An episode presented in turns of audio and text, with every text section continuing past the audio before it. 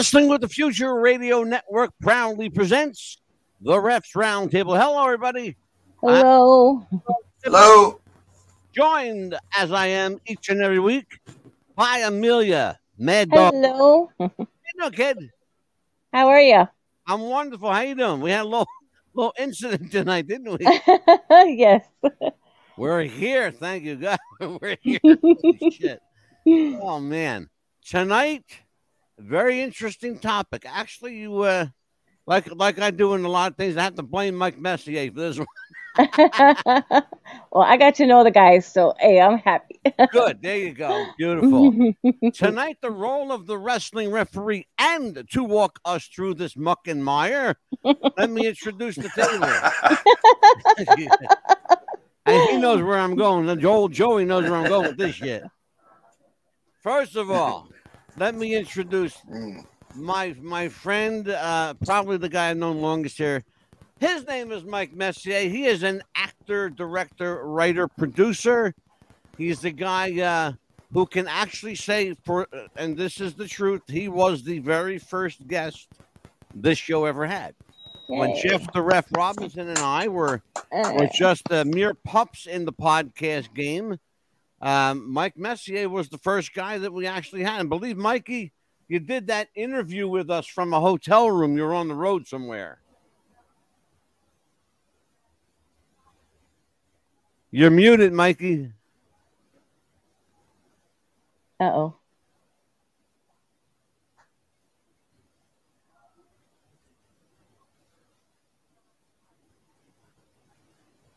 Sorry about Yeah. that. There you Uh, go. Yeah, I was in the process of moving. I was I was in the process of moving from Rhode Island to Florida at the Yes. time, and I pulled over at a hotel in South Carolina to do that interview with you guys. it He was a lot sure of fun. did. Yeah, he sure did.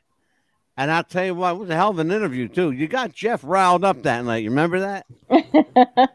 You have to think know we were- that Jeff Jeff, and I the ref, Jeff the ref, rest his soul, was a, a, a tried and true and staunch to his core WWE purist. And Yeah. if you know anything about Mikey Messier, he is certainly is not. yeah, well, I, I used to be. I, at one time, I was, but you know, it, it soured on me. But the funny thing, Angelo, and I've you know this one is that unfortunately, the the night that um, Jeff passed away, uh, I believe it was February twenty eighth, uh, two thousand twenty. I was actually at an NXT show in Florida, Yeah. which I always thought was kind of Jeff's final rib on me is that he he got me to go to an NXT show uh, the night that he passed on. But Jeff Well, was a great guy. sir, the, the rib, Mikey, is on both of us because he actually passed on February 29th. It was a leap year. Right. Uh, Yeah. yeah. And his Yeah. mother, his mother, I spoke to his mother a few days after his passing, and she said, Leave it to Jeff to even die on an unusual day. And that was what that's that's a, that's a direct quote from his mom. but his mother, God rest Yeah. bless her, she was um his mother was a was a a faithful, God fearing woman. She worked for the 700 Club for Pat Robertson. Wow. Can't make this stuff up. Joining us also is Joey Lynn. Joey is a referee Hey. of Hey. 25 years. Joey has worked for uh, the independent circuit largely and Yes. uh, OIAW Championship and Chaotic Kingdom and uh, Ozark Mountain Wrestling, uh, among just a few of the probably 50 or 60 promotions he's worked for. Uh, he is a veteran of the ring for some 25 years and a guy, uh, as we were talking before we went on the air, a guy who has uh, more than paid his dues. I think, Yeah, and we're that's going true. to discuss uh, Yeah. a little bit tonight. And of course, Amelia Valerio Chapman. She is my co-host, my partner in crime. We call her the Mad Chick, the Mad Dog. We call her Living La Vida Loca. We call her Firecracker. What else do we call you? Uh, as long as you don't call me late for dinner, hey. Hey. you know that one, right? Yeah, yeah, yeah. here's what- Here's what kind of got me started. I uh, and it's no secret. I don't watch a lot of wrestling anymore because I just honestly I can't stomach the product. And when I do watch, it's largely uh, either AEW or uh, a larger independent, like Mhm. Ring of Honor, something like that.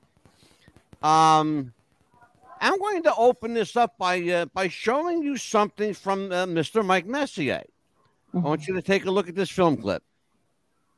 Mike Messier. So now we're going to talk about referees. Nick Patrick, in my book, could not be a great classic referee, even though he was involved in many great classic angles and big matches in WCW. I believe I could be wrong that Nick Patrick had some WWE time on SmackDown once He the acquisition took place. I could be wrong, but I'm having a memory.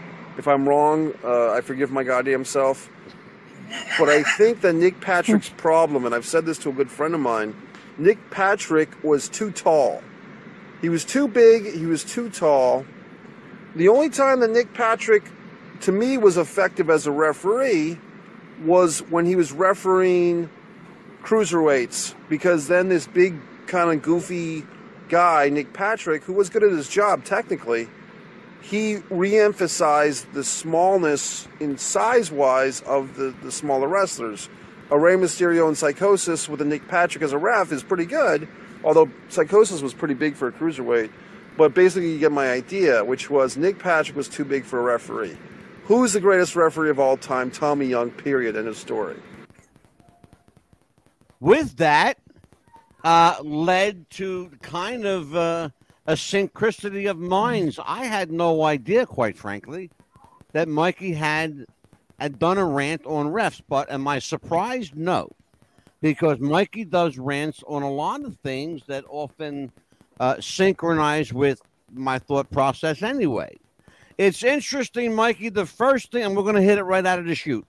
The first thing you said, Nick Patrick is too big to be a ref. We should point out something, Mikey. Nick Sure. Patrick's father is Jody Hamilton, one half of the assassins. That's right. That's first thing we need to point out. Second thing we need to point out is Nick Patrick was a wrestler for four years. Yeah. And a lot of people forget that because he's so, so known as a referee. Mhm. Okay. He is a big man. If you've ever stood next to him, you know this. He's a very big guy. Um, was he effective as a referee, Mikey, in your opinion? I think I stand by what I said in that video. You know, I think for, for- technically he was great. I mean, he knew his job. It, Mhm. it was just you're born into the body you're born into. And he was a big guy. And if he's refereeing Sting versus Hogan, which he did at Starrcade 97, he's bigger than Sting. you know, like I think he's taller than Sting. Sting's supposed Yeah. to be going for the world title. And so I, I stand by everything I said. I think to referee a Mhm. great thing was great. Uh, Mhm. Here's another thing. I don't want to, you know, when when referees do like a heel referee angle, and then Yeah. they go back to being a referee, I don't like that because I I'm feel with like you, brother. yeah. So he Yeah. did that with Oh, the yeah. Pro. You know what I mean? So mm-hmm. I I, Yeah. I, have, I have no ill will towards Nick Patrick. Trust me, I've never met the guy. And like I said, technically he was great. He knew his job. He knew wrestling. I'm sure he was very dedicated. I just Yeah. feel that the body he was built with, maybe he should have done wrestling full time uh, as actual as a as a wrestler. Maybe Yeah. you know, but that's just my opinion. Mhm. But the guy you say was the best of all time is the man right in front of us, and his name is Tommy Young. Mhm. Arguably, I think Joey uh, Lynn would, would certainly second that, that I will. I will definitely is, uh, second that. Uh, so let me ask you, Joe. You're a ref. You are a 25 year veteran ref. What is it about Tommy Young that makes him the quintessential referee? He's uh very down the middle. Okay, there's no there there's no give and there's no take. Okay, Okay. Tommy Tommy was on. He was one of the guys that is not only a worker but he's also a referee. Sure. Okay. Absolutely. Here, Yeah. here's the reason why I say that. Because if a referee who truly wants to be in this business and have an impact, Yeah. anytime in this business, will pay attention to every match that he's associated with. Yeah. Yeah. Okay, and there's a reason for that. Okay, that reason is to let these guys know if they get lost where they're at next. That reason is also in case somebody gets hurt. You're there to make sure everything is taken care of, whether it be with the next, whatever the case may be. Yeah. Okay, Tommy Young's that guy. Okay, You said Period. something very interesting, Joey. You said something very, very interesting, and I don't know if everybody caught it. I certainly did. hmm You said not only is he a great referee because he's down the middle, he's also a great worker. yes, And I want to, and I do not want that to go by the wayside. I want to explore that. Yes, Mikey, you and I have always been of the mindset, and I think this is it's no secret. If anybody watches the show, they know this.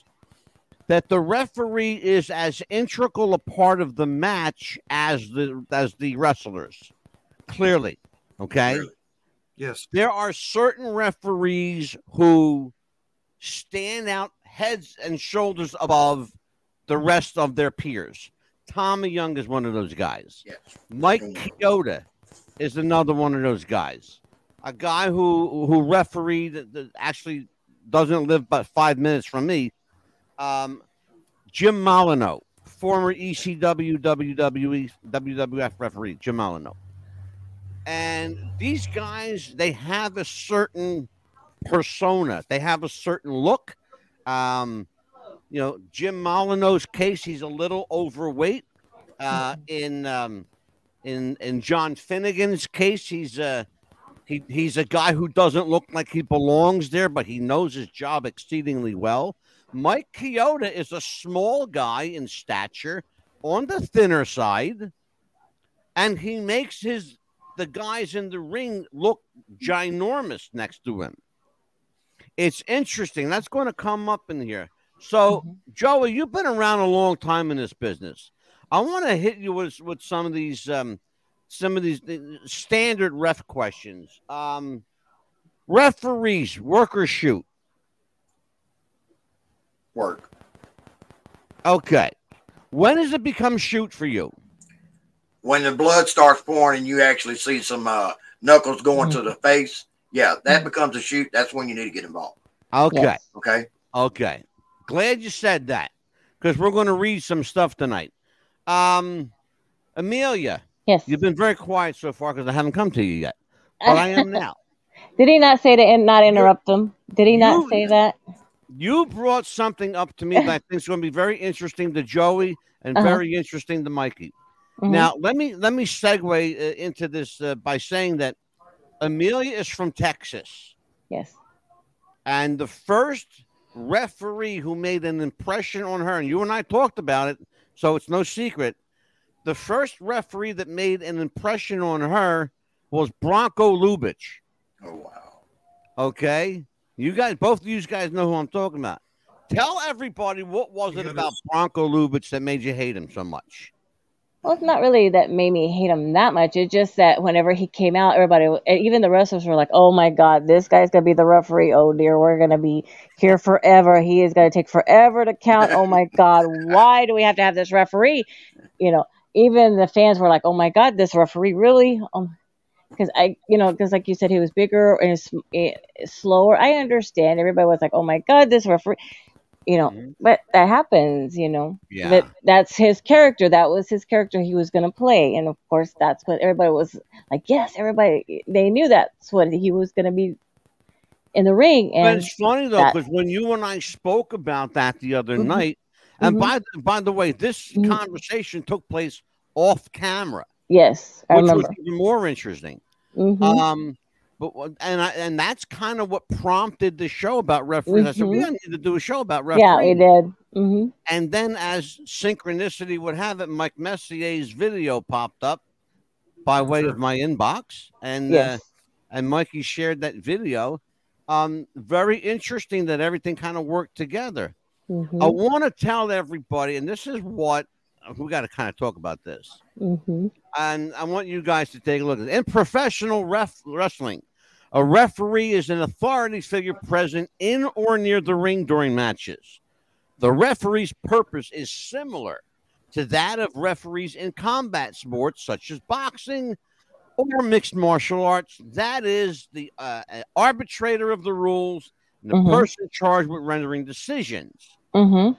In reality, to getting to what Joey and Mikey were saying, the referee is in reality like the wrestlers a participant in Yes. executing a match in accordance with the script, if there's a script, including its predetermined outcome. And we're going to talk about that. Yes. We're going to talk about that because that's been the source of a lot of controversy, Mike Messier. This this idea that the outcomes are predetermined, Mhm. that wrestling is somehow choreographed and fake. We're going to talk about what's real and what's not. And is responsible for controlling the flow of the match. Joey, we're going to talk about that. And for relaying information or instructions from the backstage official to the wrestlers. Like wrestlers, referees are also responsible for maintaining kayfabe. Okay. Mhm. That's why I asked you about work and shoot. And must render decisions in accordance with the promotion's kayfabe rules. So let's talk about this. Very, very interesting. They used the word kayfabe a couple times. Mike Mhm. Messier.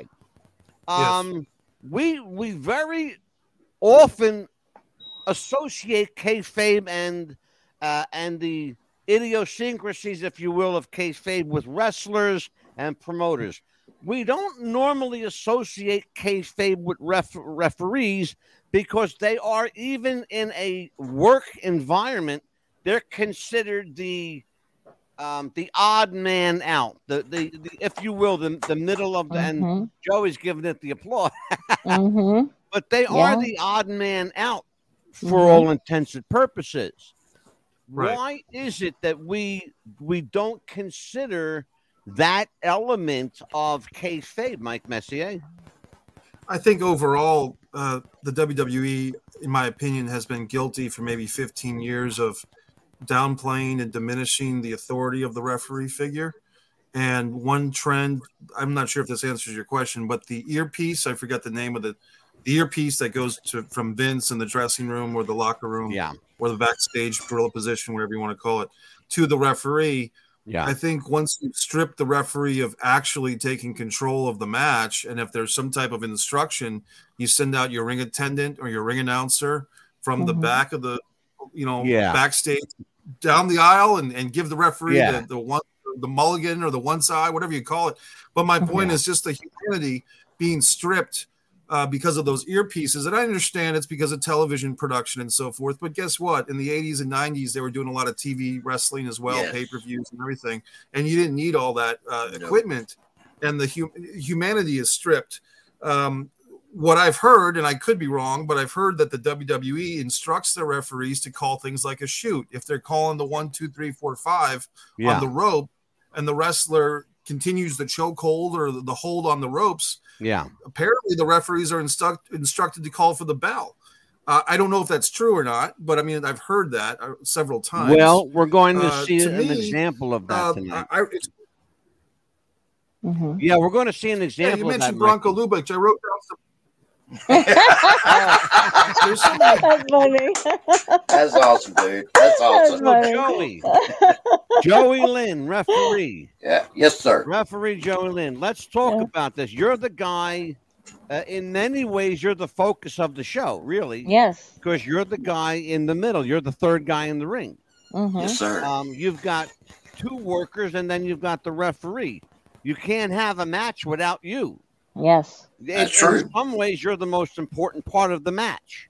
Yes. Exactly. Okay, and I asked you a question a little while ago about work and shoot. So here's here's I guess is the real question. Um, how do you work, you know, quote unquote, work a match effectively enough that people don't believe you're a part of the match? You You have this- probably the most difficult job because you've got to make it seem like you're down the middle when you know and they know you're in on it. Mhm. You're You see you're, that- you're in on the uh, the plan here. All right. So everybody sees the little earpiece right here, Yes, right? sir. Take that Uh-huh. some bitch out. Take Uh-huh. it out. Okay. Okay. Now control the match. Now you're gonna know the difference between a work and a shoot. Okay. Okay. It's going to be real evident to you what a work Mhm. is and what a shoot is. Okay, it's kind of like when you walk into a dressing room Yes, sir. and you reach and grab a wrestler's hand and you're like, "Hey, man, I'm so and so. How you doing?" Uh, A lot of guys do not even pick up on it that I check their handshake to see how they're going to work that night. Yeah. Okay. If you shake light with me, I know you're a light worker. Yeah, well, let me tell everybody what you're talking about, Joey.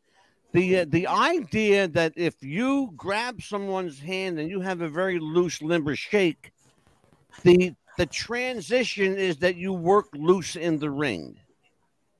Now, I had the opportunity to shake hands with a lot of guys. Okay, a guy who straight up well, and and he worked the way he looked. Don Muraco. Oh my!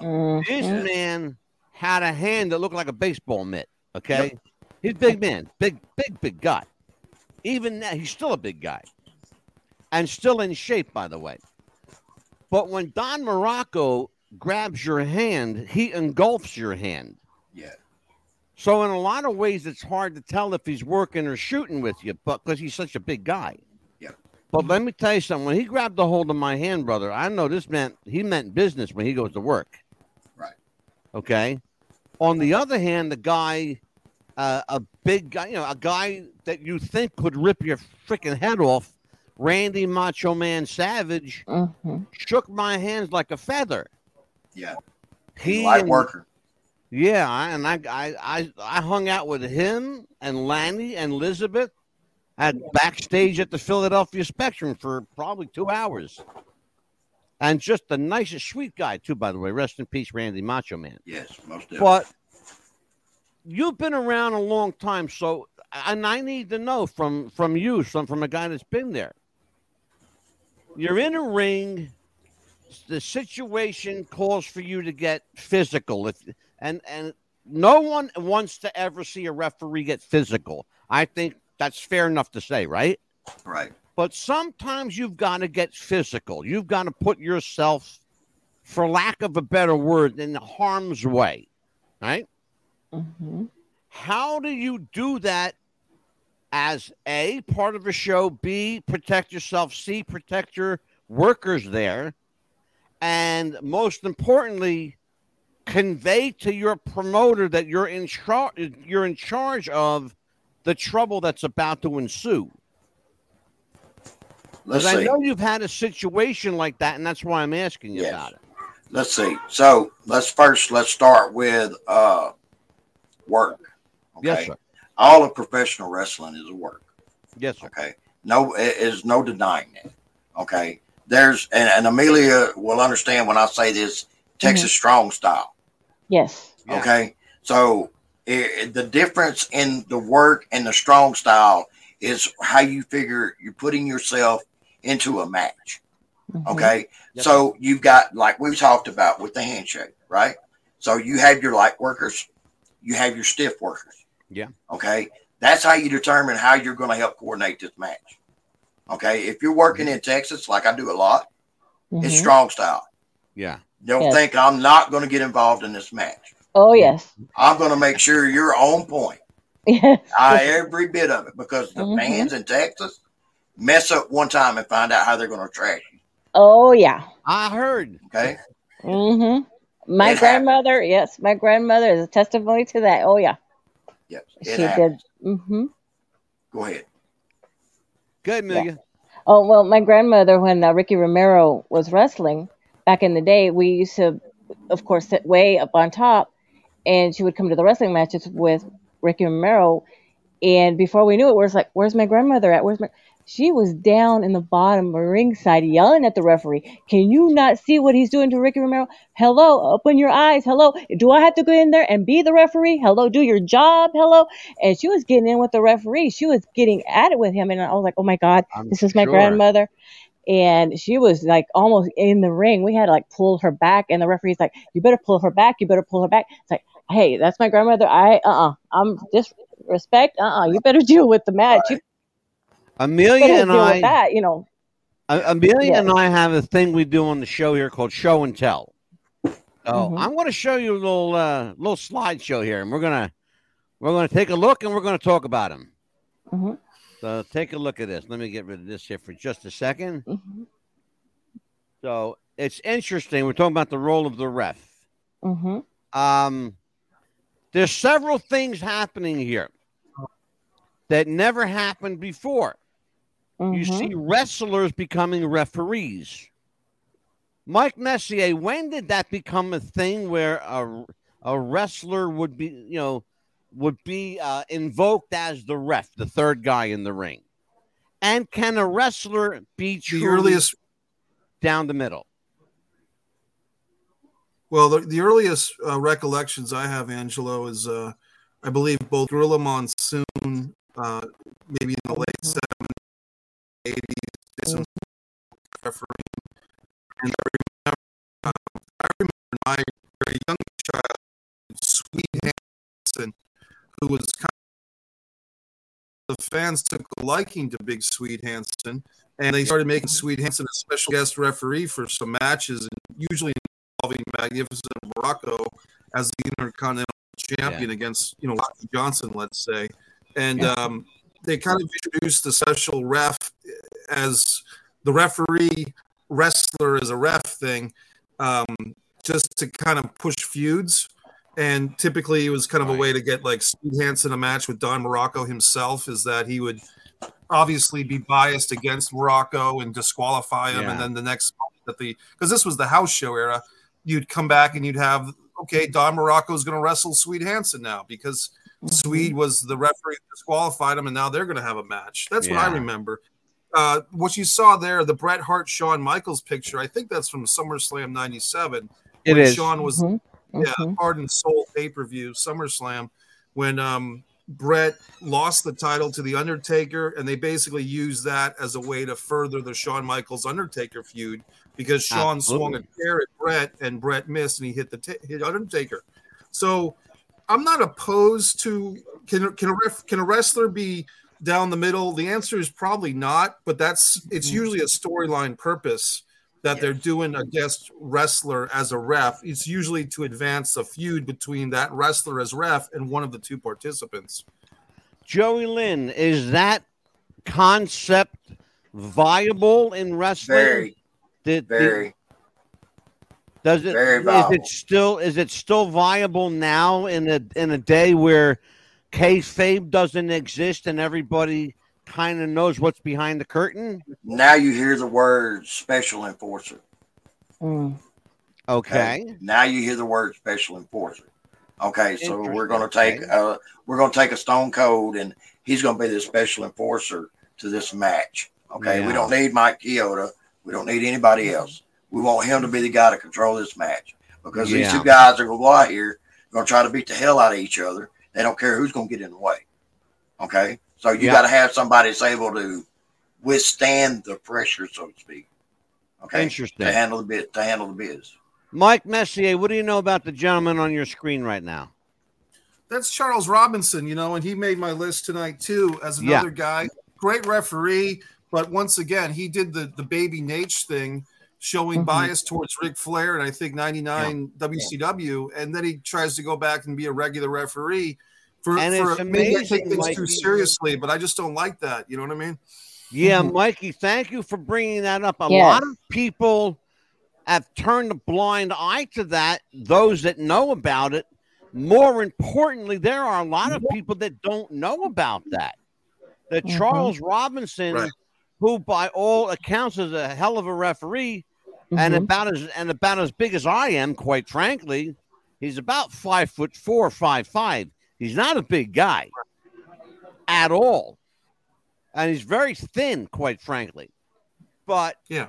he played the uh, the, role of baby Nate, you know, or little Nate uh, Mhm. in Right. WCW back in the day. And a lot of people, oh, I forgot. Hold on. I just, here we go. Oops. Um, yeah, but he uh, he played this this you know character associated with the Ric Flair. Uh, yeah, here's an interesting kind of guy. Now, Mike, I know you Uh-huh. got some interesting um uh, opinions on this gentleman here. you know the Hebners are good referees. They're most they're most famously known the Dave Earl Hebner, you know, twin identical referees, or they were trying to say it was plastic surgery. Ted DiBiase, you know, paying one of the Hebners to get past the surgery. And, even then, I mean, I'm telling you, I was I was a young wrestling fan, but I knew that the Hebners had both worked the Georgia and Mid Atlantic mm-hmm. territories at the same time, so mm-hmm. I knew what the what was going on when I saw that happen in live time. But a lot of people didn't because a lot of fans. That's uh, Dick Kroll, I believe, who's who's on my list. That is in fact Dick mm-hmm. Kroll, and I brought him up for my generation. Let me tell you about Dick Kroll, and thank you, Mikey, for recognizing and knowing who he is. A lot of oh, people oh, yeah. don't know who this man is, but he was the original heel ref. This was a guy, he was the original heel ref.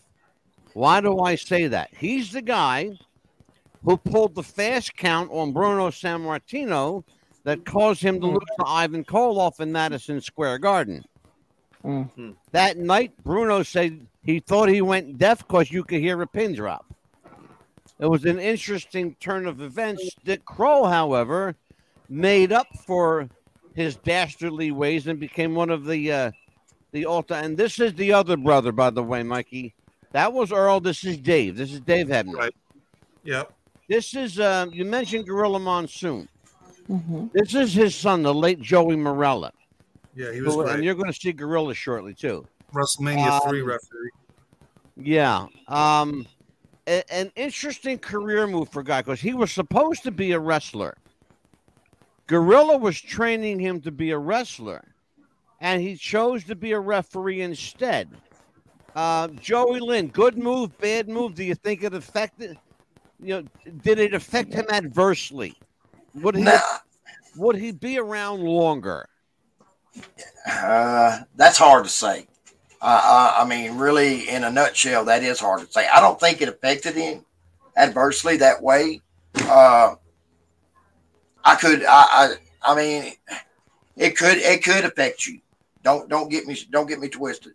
It can affect you, mm-hmm. okay, down the road, okay, sure. because people are going to look at you. Well, uh, use this so and so, or use this so and so, and I don't trust you, or yeah, you're not crap, or whatever the case may be. So yeah. down the road, yes, it could affect you. It can. That's the reason why I agree with uh, Mr. Messier right here about your heel referees and your back and forth. Okay yeah. it hurts you. It takes your credibility away. Well, and in that perfect in that perfect segue of timing, yeah. Let's enter the uh, the fray with dangerous Danny Davis. Mike Messier, your opinions on Danny Davis? Well, it was at the time, uh, February 1987. You know, he he had a few little hints when Macho Man beat Tito Santana with a foreign object in I believe Boston Garden, if I get my memory right. You are uh, right. Danny was Danny was the referee for that one, he and sure then it was. not until about mm-hmm.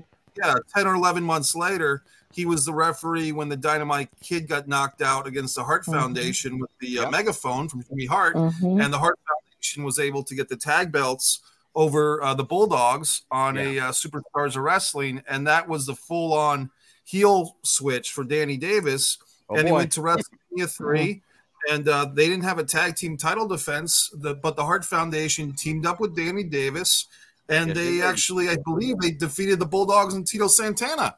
And so, and you are, you're actually looking at a still from that match, Mikey, because yeah. it took place in Madison Square Garden, and Howard Finkel, old, old reliable, and there's Jimmy Hart. That was uh, that was the mm-hmm. match, and this is a still from it. Oh. Danny yeah, Davis was an interesting guy because he didn't look like he could do any damage, but he was a tough son of a bitch. Yeah. he he legit, legit, he's a tough mm-hmm. guy. He's Mike a nice Chioda. guy too. Yeah. What do you what do you know about Mike Chioda, Joey?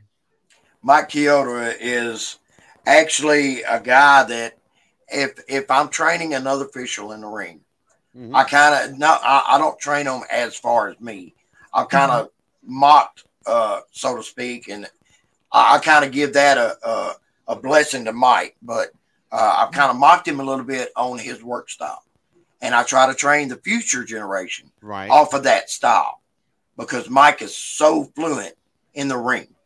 You're not going to find another referee now that could work like Mike did five years ago, Yeah. 10 years ago. Okay. You just don't find them right now. Mhm. Now, I thought that uh, Earl Hebner's son would uh, been another one because I thought his style kind of did somewhat in the same similarities as what Mike's did, but not quite so. Yeah. But as far as Mike Chioda, man, dude, eh, from from where I stand at as an official in the world of professional wrestling, you're not going to find a different guy out there that you could get more learning from just by watching him, Absolutely. not not not absolutely. listening to anything he's got to say. You can watch him and learn a whole heck of a lot. Yeah. Absolutely. Amelia, what do you know about the gentleman on your screen right now? I actually cannot remember his name, but I've seen his face. I'm better with faces than I am with names. Tim White. Tim White. Tim White. Thank you. It's interesting about Tim White. He he's I call him the underdog of referees. I Mhm. do too. He's Yes. he's a guy that uh, uh, upon looking at him, you would think to yourself, he doesn't have it to be a ref. What is Mhm. what are his qualifications? He's short, he's Mhm. fat, he doesn't look like he belongs there. Again, very deceiving. Looks can be deceiving, Right. but he's a tough son of a bitch. Mhm. He enforced the rules. Mhm. He called it down the middle, but he had one more quality, Mike Messier, that you He and I know that the that our young our young pups here don't know. He was the guy responsible for Andre the Giant. Oh Yeah. wow. People don't know that. That was I Andre didn't know the that. Giant's handler. Was Tim Oh White. wow. Andre's handler was that gentleman, Tim White. Tim I did not and- know that. That Tim is White awesome. Is, uh, is still alive and still well, and he owns a bar in Boston, Mass. It's, it's actually Cumberland, Rhode Island, the friendly tap. I've Oh, been there. Cu- Cum- Cumberland. Okay. Okay. Well, he Cumberland, did own a bar. Here you go, Cum- and this is another another example of uh, of a, a, a, a wrestler as a referee, uh, Samoa Joe. Mikey, uh, why is why is it a, such a why is it a bad idea to put Samoa Joe in any kind of special enforcer or referee capacity? Well, typically, because nine nine times out of ten or ninety nine out of hundred, Samoa Joe will be the toughest guy in the match. You know what I mean? I mean he's legitimate. legitimate. I don't know who else you would have in a, in a match that Samoa Joe couldn't be tougher than. So, what you're doing, unfortunately, is you're diminishing the actual wrestlers, the participants, by having the toughest guy in the ring be the referee. Um, and you know, like I said, the the referee being used, uh, the guest wrestler referee thing, it's okay, but it's just one of those things that's been done a lot too much, Yeah. done too much in the last 20 years. Um, there's also been times when they've had Muhammad Ali and Mike Tyson, Yeah. WrestleMania, Oh, God, WrestleMania sure. 14. But both times, Absolutely. Ali and Mhm. Tyson uh, were, were promoted as being the referee. But once you got to the actual show, oh, we're going to use our regular referee to referee the match. And we're going to have Tyson and Ali as the enforcer ref, which Yeah, I think both outside the times ring, they sure. announced till the Mhm. actual show took place. Um, but to me, um, you know, the, it's kind of like ring announcer, you know, another job that's underappreciated. And Right. it's, you can't just put, you, I guess you can, if you want, you can put anybody out there to be a ref or a ring announcer. But the reality is, Tom Miller as a ring announcer for the War Games 87 resonates. Uh, Yeah. Some of these ring announcers today don't resonate. Um, Right. And Yeah. so referees, Tommy Mhm. Young, Dick Kroll, Dick Woehrle, I wanted to mention, Mhm. David Manning from World Class, and Rick Hazard. Those were the two good world class officials. Bronko was the Yeah. slow one. Rick Hazard and David Manning were incredible. Um, Yeah. a Oh my God. Yeah. Bill Oh, Alfonso. and well, if Eddie- you're Von Erich. Yeah. Well, now go ahead, Amelia. Go, I I caught that. Go ahead. Uh, David Manning was a good referee only if you were a Von Erich. Sorry. Only to a Von Erich, she said. Yeah. Well, that's Sorry. okay. He, And and baby Joey and referee. Joey Lynn Sorry, not Joey Lynn sorry. takes exception to that. There's, I, I have two gentlemen on the screen, Charles Robinson and Vince Mm. McMahon. It is said, and I and I forget the you know the, the expressions on their face. Oh, look What at Vince. Oh, dear. said- It's priceless too, by the way. It that is is said priceless. Look. That Vince McMahon's favorite referee in WWE is Charles Robinson. hmm Somehow, Mike Messier, I'm not surprised by that. Sure. Somehow. I'm not surprised by that. He's a good ref. If he hadn't done the baby Nate thing, I'd have no issue with him. But you know, Right. Charles Robinson Yeah. technically is a Now- great ref. It's you know, Mikey, tell everybody about the young lady to the uh to the left in the screen here. her first name is Jessica. I'm trying to remember her last name, but she's she's Yeah. she was an. NXT. She's very popular. She's I was going to mention that some of the female referees uh, they've got at least two in WWE NXT. She's one of them, Jessica. Uh, they've got Audrey Ep- Aubrey Edwards is very popular referee in AEW. The female referee thing, uh, you know, has got some lineage. Unfortunately, uh, Yeah. our buddy there, Vince, uh, didn't get along very well. Apparently, with I think her name was Lisa Marie, the first Yeah. uh, WWF Mhm. referee back in the 80s. There was some Yes. lawsuits and allegations about those two. Yeah, Sexual harassment Yes, that's what. Yep, exactly. I was going to say that. sexual harassment. Now, there's Mhm. something very wrong when the owner of the company looks bigger than the guys working for him. Okay, there's something Sure. very wrong with that. There's also something very wrong with the owner of the company acting as a referee in his own Yep. company. I have a problem with that too. Yep. But we have some breaking news. Um, we have some breaking news from Jimmy Thunder from Down Under. Angelo, congratulations on getting the number one wrestling podcast in New Zealand. Hey, Hey. Thank you. I will give that one. Thank you so much. absolutely. Awesome. Here's one. Uh, I think referee Daniel Spencer is a good ref. In my opinion, he's a good guy as well. Okay. Uh, Daniel Spencer, who is he, uh, guys?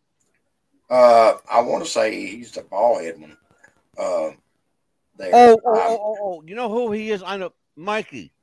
Uh, uh, Yeah. he's the, he works for Al Snow, Ohio Valley Wrestling.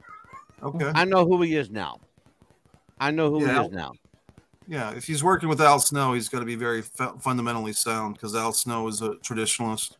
Jimmy also says Charles Robinson apparently is a huge help backstage. Uh, he also helps set up the ring. Or maybe that's why Vince likes him so Mhm. much. I think that's the Right. referee's job with the WWE. The referees are Mhm. also the ring crew, if I'm not mistaken. Oh, are Yeah. they also the uh, the the ring attendant as, as well?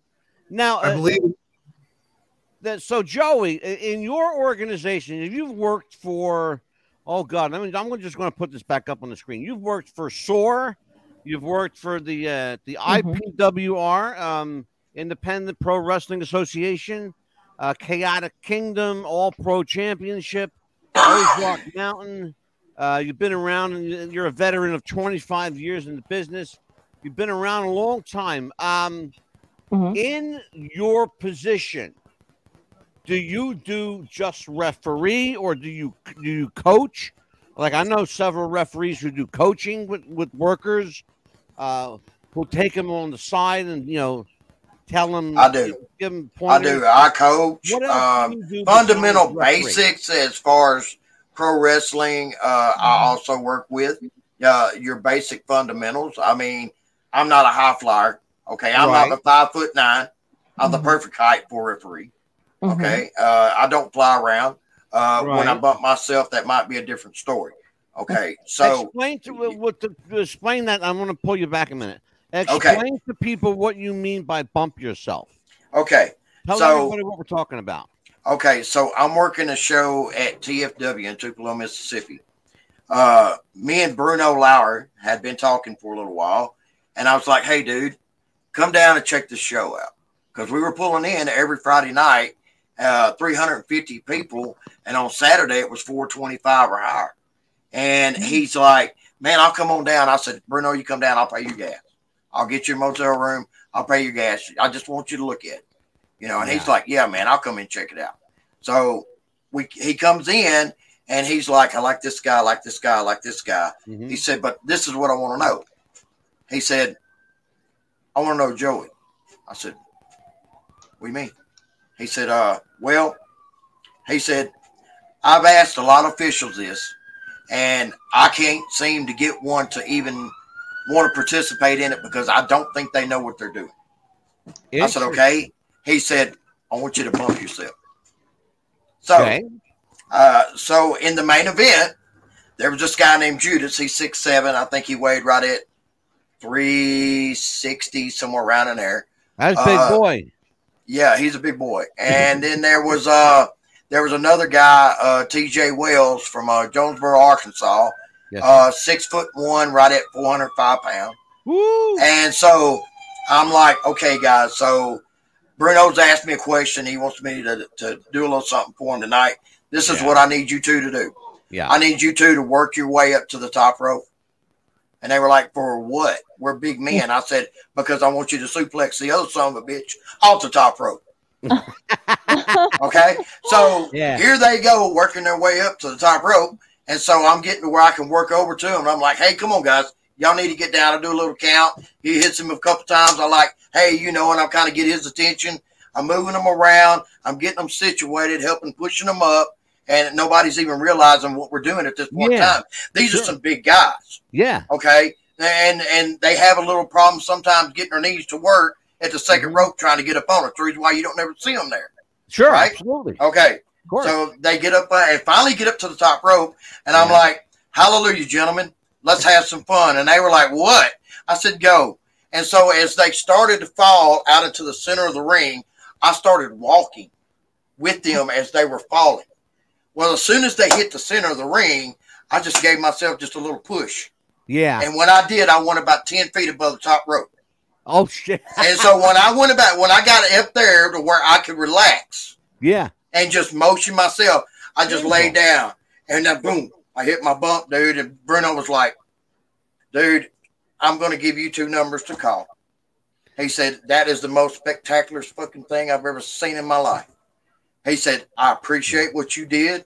He said, I'll be seeing you down the road. Well, a few months later, we wind up in Boonville, Mississippi. Yeah. Okay, we're working at EPW. Bruno wants to work a hair versus retirement match. Oh Lord. Yes, and so I'm like, well, Bruno, uh, you don't have any hair, brother. Uh, so explain to me how we're going to work this, you know. Yeah. and right. he's this this went on for a couple of weeks, and then something happened. Bruno, it was getting close to mania, and uh, Bruno just, I, man, I can't make it. Uh, He said, "We'll do it again sometime down the road." He said, "Because I really want to do this angle with you." yeah. He said, uh, "I think it would be just awesome." He said, "You know, two old school guys getting in there, and and, and Oh, guys, that was somebody that y'all didn't mention that I figured that y'all would mention was uh, Bruno Lauer as a referee." Downtown Bruno. Downtown, yeah. Downtown Bruno. baby. Sure. Yeah. Hey, Mama says it just bees that way sometimes. Well, here's a question for you, and then I want Mikey Messier to chime in here, and then we'll go to Amelia because I got some some uh, female related questions. Um, has a promoter ever come up to you, Joey, because of the fact that you're in the ring all the time?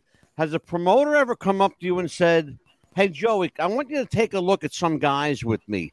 I'm scouting some guys that I'm thinking about hiring." Okay, so tell me. Uh, okay, so like, that. all right, so the Bumps and Bruises Pro Wrestling Academy that Bobby Horne runs. Okay, that's Sir Mo from Men on a Mission out of WWF. Give, give Uh, them a plug. I want you to give yes, them a plug. Yes, that's the OIWA organization as a whole. That's SOAR Championship Wrestling. That's Chaotic Kingdom Championship Wrestling. That's Okay. Southern Extreme Championship Wrestling Mhm. and South Central Championship Wrestling. okay. Okay, that that is one of that is the group that I run with mostly. I do Okay. Ozark Mountain on my off weeks where I'm not booked with those guys. Okay, so uh, they're like, "Hey man, all the time then. oh yeah, pretty much, yes, we do Good all the time. you. Yeah, we stay we stay busy. I mean, Good. we've got Good one to two shows pretty much every week in a month. Wow. You know, yes, I mean, and Bobby's wanting to get to where he's running eight. So I mean, and that's probably fixing to happen as soon as COVID can get out of the way.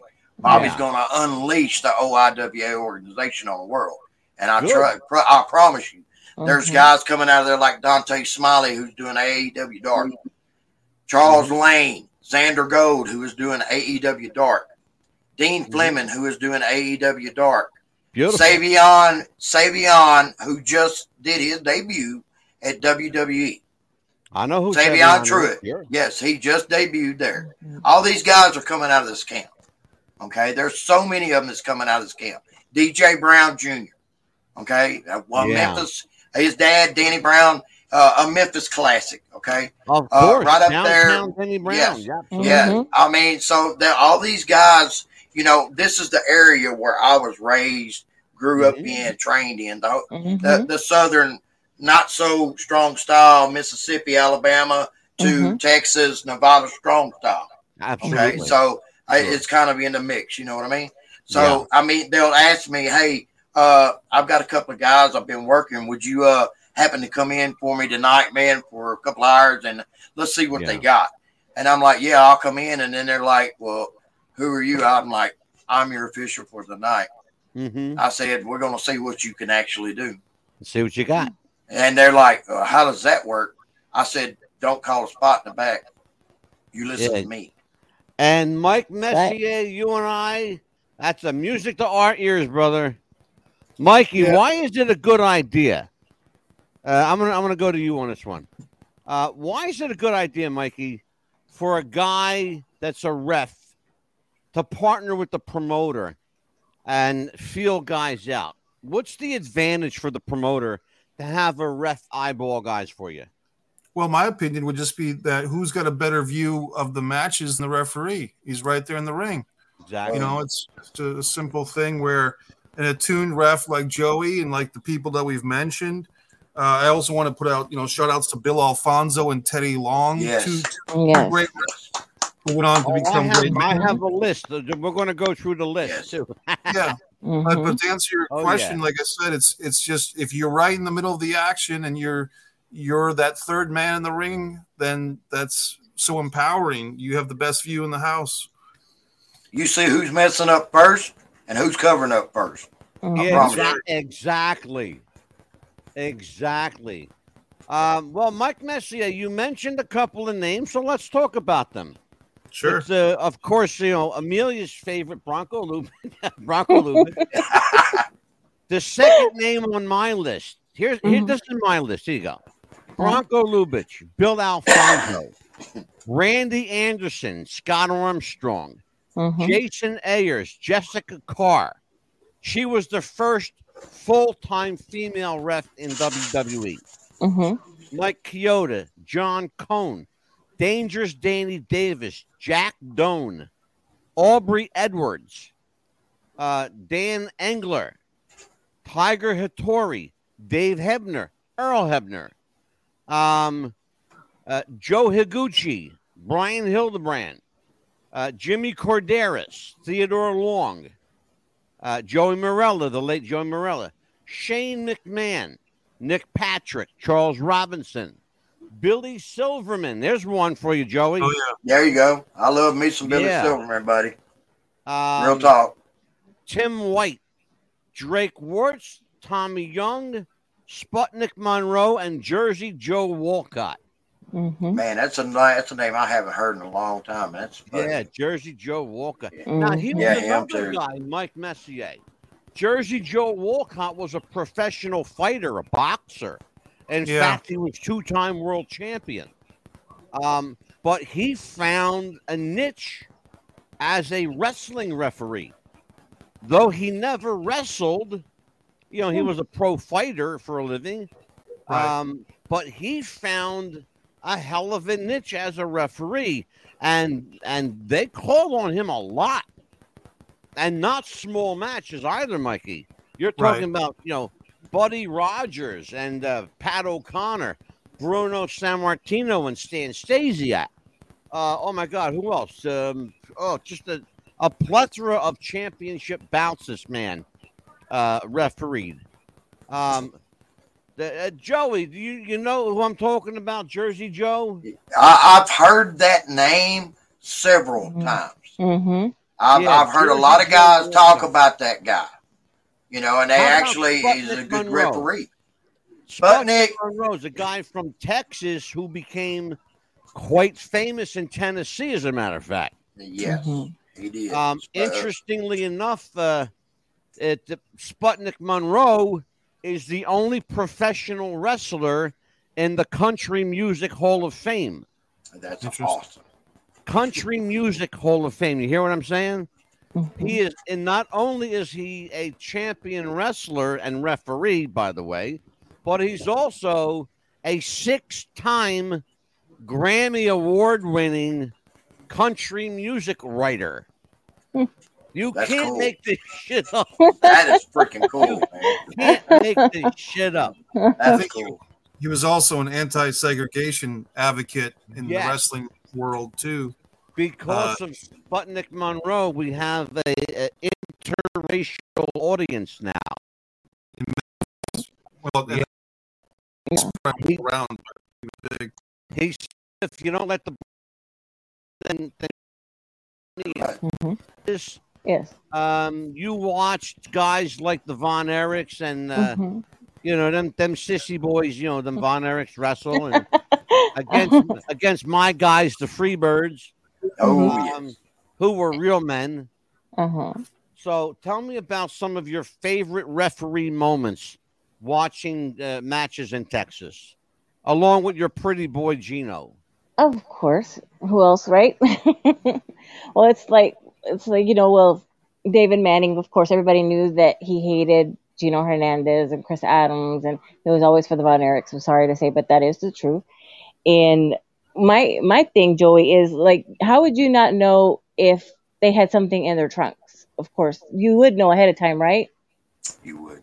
Yeah, and we just kind of pretend Joey, that they didn't have it, right? upon that? Sir? Joey, can you expand on that?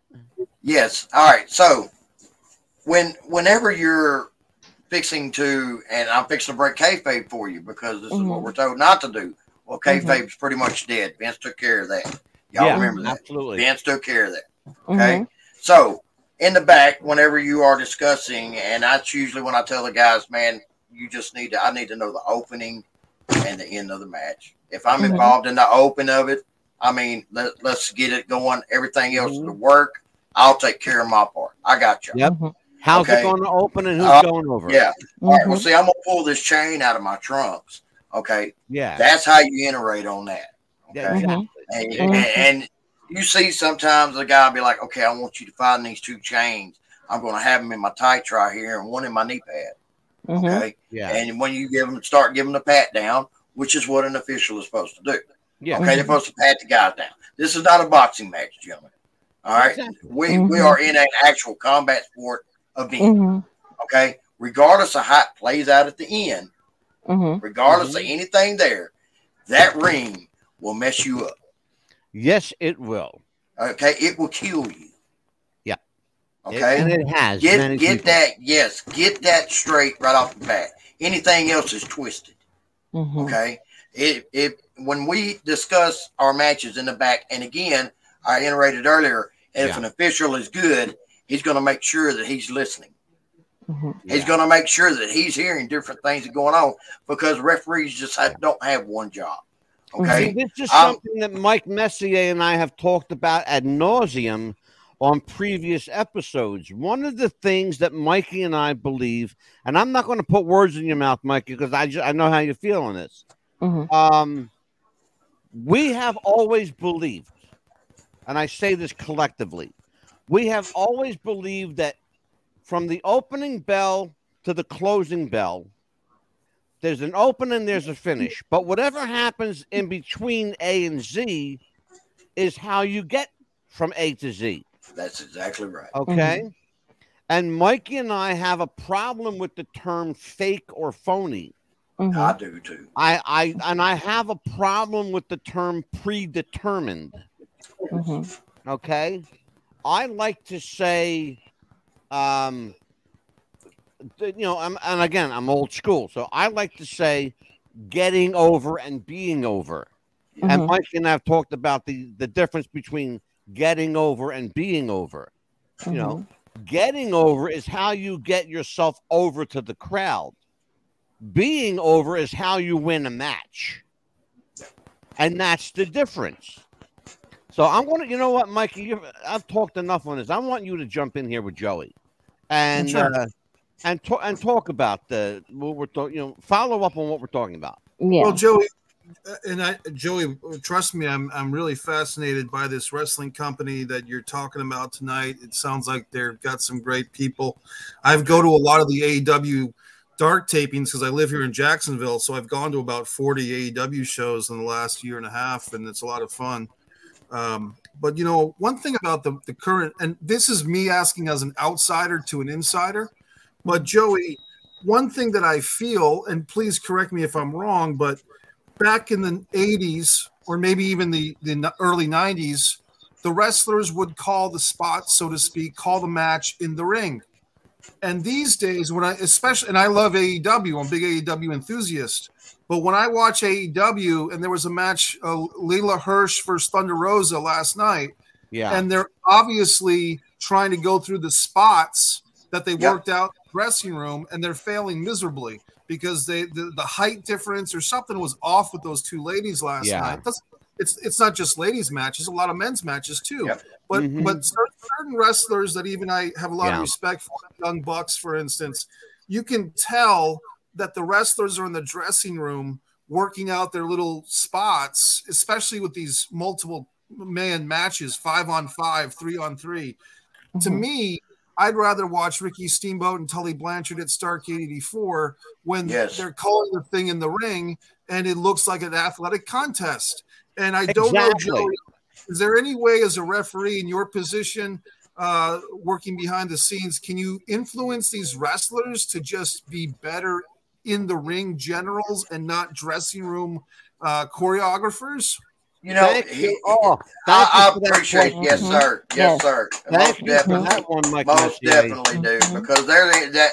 You and know, I if hope if, everybody heard that. Yes. if- You if- guys, you you you uh, armchair quarterbacks watching this on Facebook and Mhm. YouTube. Oh, yes. Yes. Of Mike Messier. All right, Mhm. He so will eviscerate you uh, in a video if you don't agree with him. Mike, you you hit that so so hard on the head, dude. It's not even funny. Beautifully. Okay, that Yeah. was so beautiful as to determine and pick Mhm. that out and place it down and tell it like it is, brother. Yes. Like it is. Nice. is. Okay, and dude, I appreciate that because if I had even the young guys coming in that had that same mentality, especially thinking in this business with that mentality, they would get a lot further, a lot Mhm. quicker. Mhm. and less Yes, bumps sir. because the less high flying stuff that you do, the less Hurricane Ranas or the less uh, suicide Tipas or whatever, Yes. uh, Mhm. Tope Suicidas. I mean, the less of Mhm. those you do, and the more working the arm, working the the, the old fashioned Kamala neck pinch. I mean, Yes. those old fashioned moves. If you And you do don't them see that no more. Yeah. No, I want people to guys, think about something. They all want to be Shawn Michaels. They don't want to be Bret Yeah. When was the last time you seen the claw? Right. well, It's been a I- while. here you go. I, I'm Yeah. going to, let, let, let the old guy jump in for a second, Mikey.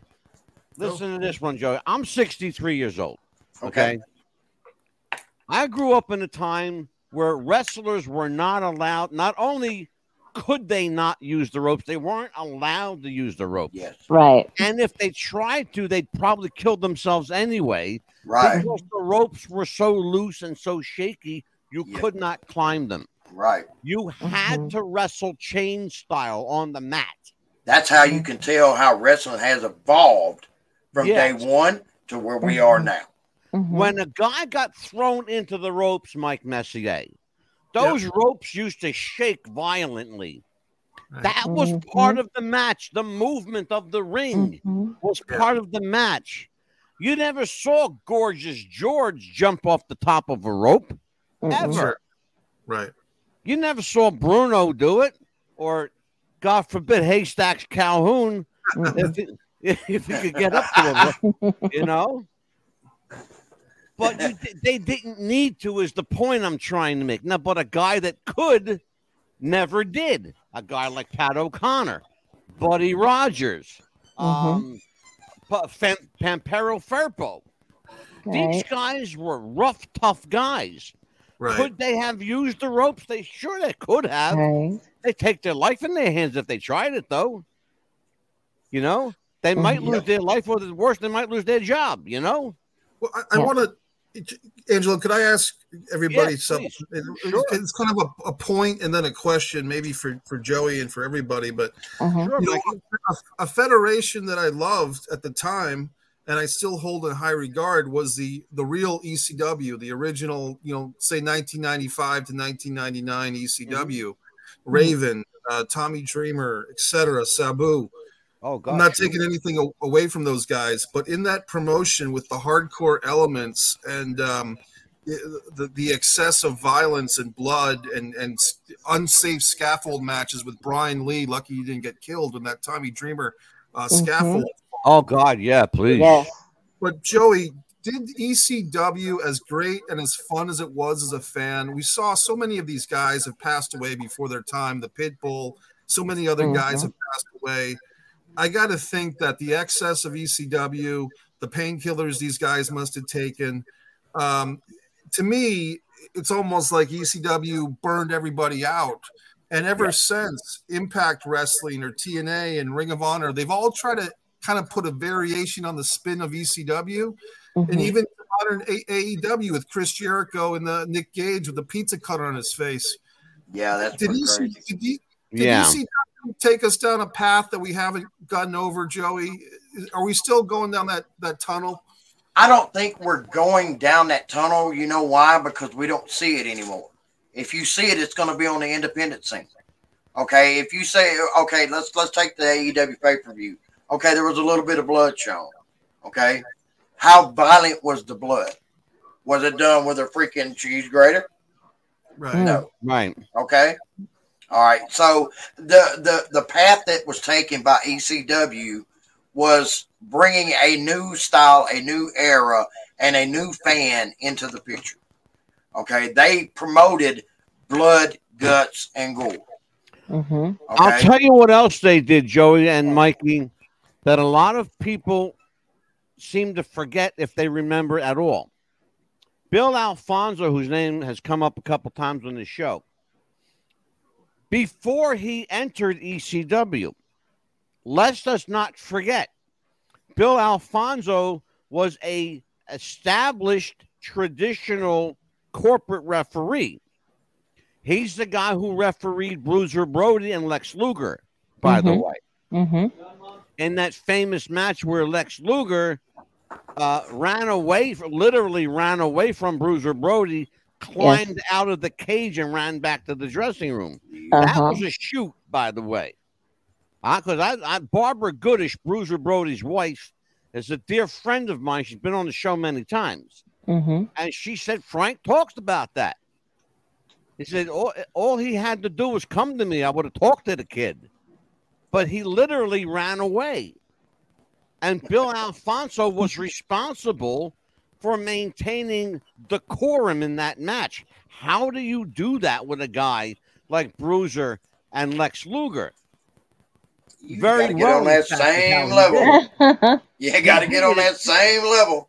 oh Yeah, no, right? He did he did it exceedingly well. Yes. Mhm. You know, he's a guy that's been around a long time, but to Mike Messier's point, and a very good point, Mikey. Bill Alfonso was the first referee in ECW that became a character.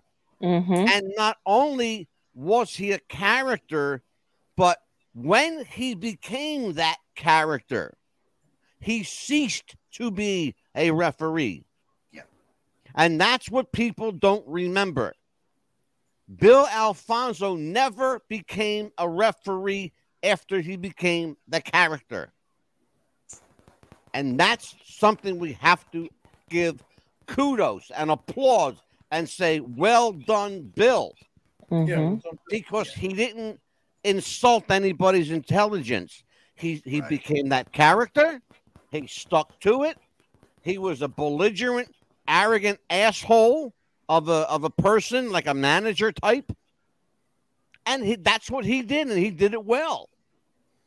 And he was exceedingly well as a referee. Go ahead, Joe. You can tell me shut up now. Uh, no, you're you're fine, brother. I mean, I, I love hearing some of the information that I don't know. Yeah. You know, and I've been doing this for a long time, and I've heard a lot of stories, a lot of tales. You know, Well, from brother, a lot I- of different I, I am guys. fortunate. I am very fortunate. Mikey knows this. I am very fortunate to ha- have relatives in the wrestling business when I was a young man. Okay. And one of my relatives was a, a heavy hitter in the Worldwide Wrestling Federation that became WWE. right. Uh, I worked in the Worldwide Wrestling Federation. It was my first wrestling job, and I've owned my own wrestling company, as wor- as well as worked for the NWA and other prestigious organizations here on the East Coast. So I've been around a long time. Those are my credentials, and people who want my credentials are easy to find. Just you, you know where to find me. I'm There you go. everywhere.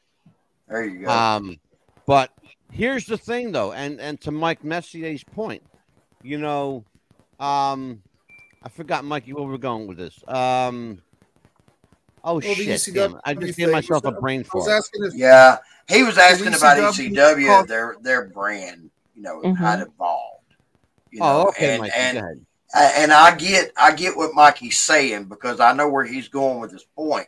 Uh, uh, ECW was a brand that pulled a whole different genre, a whole different generation That's it. into yeah. their product. Mhm. Okay, and Mhm. for ECW to do that and make it was what was really mind-boggling. So Yeah. you're going to really have to give your hats off to the Booker on that one. Well, Okay, but but Sure. think about something, Joey and Mikey and, and Amelia, because Mhm. you're the young pup here. But think about this. What was ECW? What was it? what was it their was name? a throwback to old school wrestling. Yes. Yep. It was.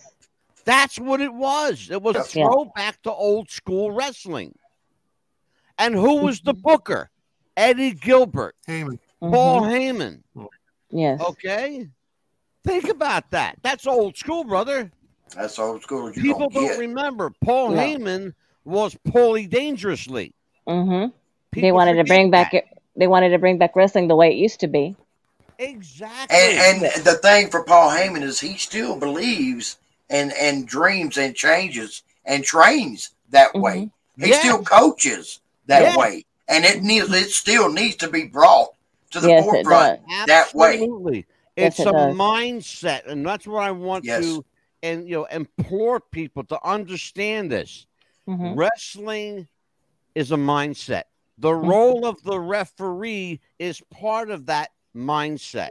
hmm Understand that the referee you're watching is a part of that match. He's not Yes. just the third guy in the ring.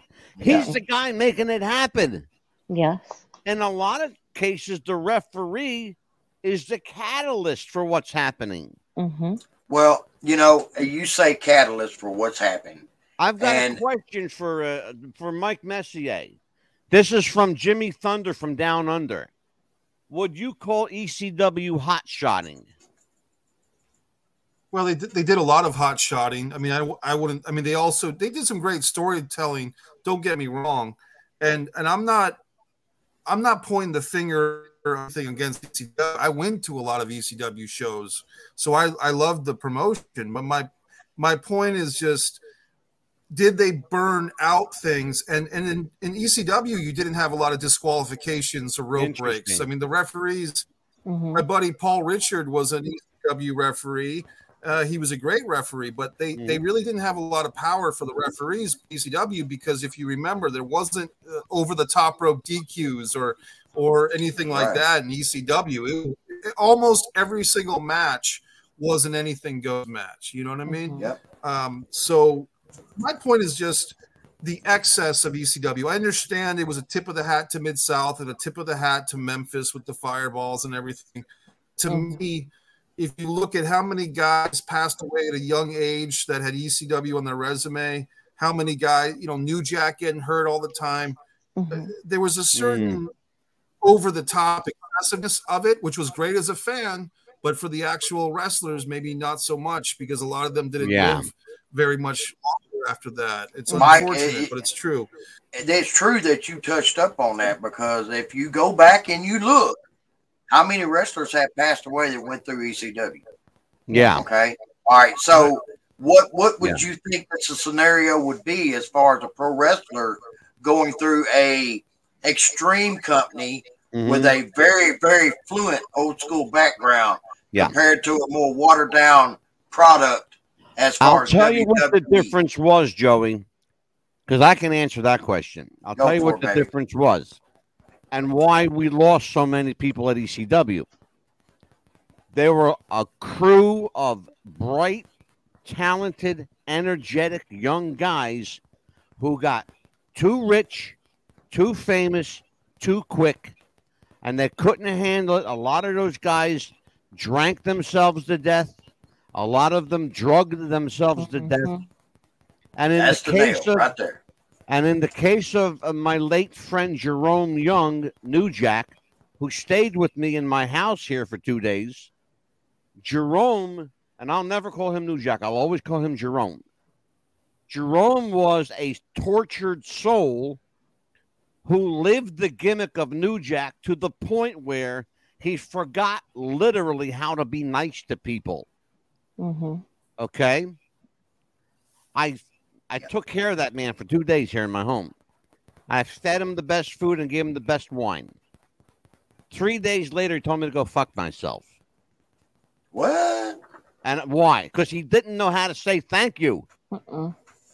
Okay. He uh-huh. had to live the gimmick. And I, my heart goes out to his wife in North Carolina. And my heart goes out to his family because they lost a good guy. When Jerome and I were just talking about stuff, he could carry on a conversation, but he would catch himself, Mike Messier. He'd catch Right. himself having a good conversation with somebody, and then he'd flip gears and New Jack would come out. Hmm. It's He had to almost stay like he true to couldn't- the character. yeah, it's like he couldn't help himself. So You so know, I- it, it, let's let's put it in into a little bit more easy term of perspective here. Sure. Okay. Yeah. The the the drinking, okay. Those guys would pretty much drink themselves to death before a show, Mhm. right? Absolutely. And then they would go out there and there would be twenty thousand screaming ECW Crazy fans people. that wanted, you know, the Yep. biggest impact that they could get that night, and that's what they paid to come see. Mhm. Okay, and and that was what ECW was promoting at the time was blood, Joey, I'm guts, going to prove your point to you. Joey, I am Mhm. going to prove your point to you. Mhm. And Mike Messier can vouch for this because he knows the incident I'm talking about. It happened in Philadelphia, Pennsylvania at the Philadelphia Spectrum. It was a WWE Monday Night Raw. It was a televised show. Okay? The, the show had already started. About 10 minutes into the show, unscripted, unrehearsed, unplanned, about 10 guys from ECW came to the show together. They had tickets, they bought tickets, they weren't part of an angle. When those guys walked into that spectrum, 25,000 people went nuts. Yep. Mhm. Those 10 guys popped that building of 25,000 people. And that's And where I was can going see with my point. You Mhm. can see it in living color on YouTube because the Yep. clip is still there. Mhm. Regardless of That's proving your anything point, else, Joey. yes, yes, and that that's shit definitely- happen. Yes. Yes. And, Well, and that's- that you know the happened. reason why that happened like that is because those guys not only drank themselves in the ground, but went out there in front of twenty five thousand fans and put it all on the line. They didn't care about anything else. Those guys peeled themselves to death and still went out there and twenty five thousand people and put it all on the line. Bro, I see Every bit of it. man. They didn't. They didn't care about their bodies. They were. That I was a product that that real. yeah, that was a product that every Paul Heyman pushed hard on. Yeah. Mhm. Okay. And he said, if you want to be extreme, you have to live extreme. Yeah. In this business, we're living the extreme. Mhm. Okay. Yeah, and that's how they I'll built tell ya- ECW. Uh, Yes. speaking of extreme, I'm going to bring Melia in here. hmm The- speaking of extreme, I bring you in, right? Probably the least extreme person here. Um, let's talk about because I interrupted you earlier, and I hardly ever do that. You know that, Yeah, right. Um, and why are you laughing, Mike Messier? Please, the fifth. He knows. Because so he let knows you're lying. when I in, interrupted you before. Um, so let's talk about uh, you because you watched wrestling in Texas. You grew up there. Uh, Uh-huh. By the way, we got a uh, a shout out from uh, Boston Spencer.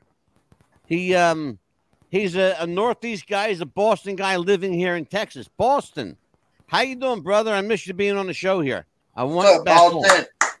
Oh. Whoop, Sorry about that. Me on the floor. What the hell are you doing? Yeah. Jesus. So talk to me, Amelia. Uh-huh. Talk to me about uh, watching wrestling in Texas and the Uh-huh. uh, the the role of the referee when you were a young kid uh, growing Uh-huh. up watching.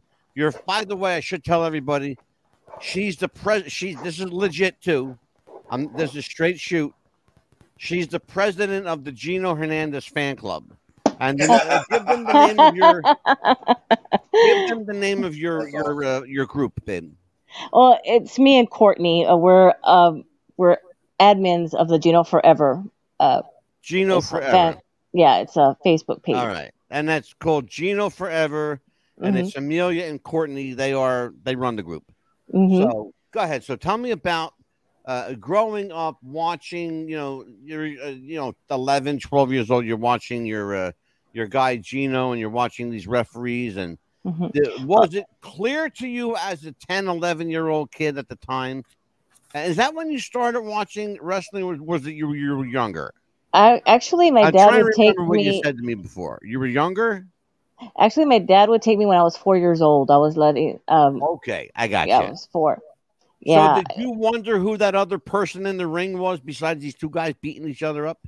Oh no, my dad would explain that it's the referee and this is what he was doing because we would watch it on TV. Because I'd say, "Daddy, who is that? What are you doing?" He's like, "I'm watching wrestling." I said, "Really? What What are they doing?" He goes, "Oh, they're just wrestling." So I just sit there and watch because that's pretty much I was on TV, just three channels back then, and of course, Mhm. being there was no remote and I was a channel changer, so you know, little Yeah. kid, yeah. Sure. I said, "Well, what is this?" He goes, "Well, we're just watching this." I'm like, "Okay." So we just sit there and watch, and I'm like, "Oh, that looks interesting." So from then on, I was hooked. And But- so when you became aware of what the referee was and who he was, hmm did that change your perspective on what you were watching? Yeah, because I was like, why is he doing that? Why is he being mean to that other guy? He's like, well, that's the bad guy. I said, what do you mean that's the bad guy? He goes, yeah, the heel. I said, what do you mean heel? That's what we got on our foot. So my dad had to explain that, you know, little kid. And he's like, well, why mm-hmm. is he being mean to that person? He goes, uh, because he's supposed to be the good guy and that's the bad guy. And I was like, well, okay. So he explained that to me finally. And he says, yeah, he's belt. He wins the belt. He's the champion, and he's supposed to take the belt from him. And so we finally, I said, okay, Southwest Championship Wrestling. Do they come here? He goes, yes, every other Tuesday. And I said, great. I said, who's that guy over there? He's like, well, you know, he would explain to me that's Luthez because I remember watching Luthez, and that's Wahoo McDaniel, my dad's favorite wrestler. So we'd watch him, and then uh, we, I guess I would remember I was four years old, and it was so exciting hearing these people scream, and I'm like, oh my god, that's loud, but I got used to it, and so ever since then we'd watch it forever. And then my grandmother would come to the matches with us sometime, and like I said, we'd watch her, and I was like, okay, where's my grandmother? And she'd be down there yelling at the referee. I'm like, oh my gosh, we've got to get my grandmother out of here before we get kicked out of here. And but the referee would love it because the fans would love it. Say, come on, come on, you know, yeah, listen to this lady, listen to this lady, stop being mean to him. And but the referee would love it because he's like, come on, come on, you know, you're getting the crowd going, come on. So that's what. And then finally, our we would be there every other Tuesday, and then I got to know this guy, and I was like, "Who in the world is that?" My first crush, and I was like, "That's Gino Hernandez. He's a bad guy. You're not supposed to like him." I'm like, "Why not? He's cute." My dad's like, "No, he's a mean guy." I said, "I don't care. He's cute." so we got to watch him. It's You can't talk here. shit about Gino. She'll rip your throat No. out. Yeah. And if you say David Manning's a good man. referee, uh, uh Oh, I'll tell you what, it's been a very spirited night. Yes, It really, really has been a hell of a night. Mike Messier, yeah. Good night for you. It was fun. I Oh. just I had one, one final name that we didn't get to, but Gilberto Roman was the old WWF Oh my ref. God, Gilberto Roman. hmm He's the only know what he was referee in this bunch that's actually built like me, short Yeah, and fat. He, he was always He's getting built- picked on. You know who he always reminded me of? You're going to laugh when I tell you. I swear to God, Gilberto Roman reminded me of Fred Flintstone. He did. He looked like Fred Flintstone.